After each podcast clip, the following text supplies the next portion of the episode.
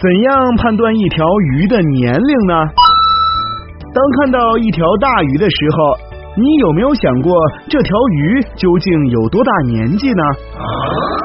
专业人士能够借助经验立刻进行判断，但对于我们普通人来说，这还真是个难题。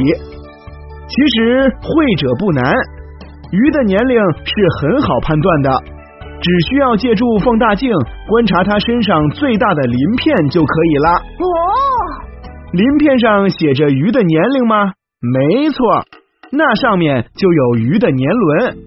一般来说，在温暖的春天和炎热的夏天，鱼儿们就会游到各处去寻觅食物，吃得饱饱的，长得也快，包括它们身上的鳞片也会长得快一些。相反，在寒冷的冬天，鱼儿的活动会减少，有时候还会挨饿，长得就比较慢了。同样，鱼鳞也会长得慢一些。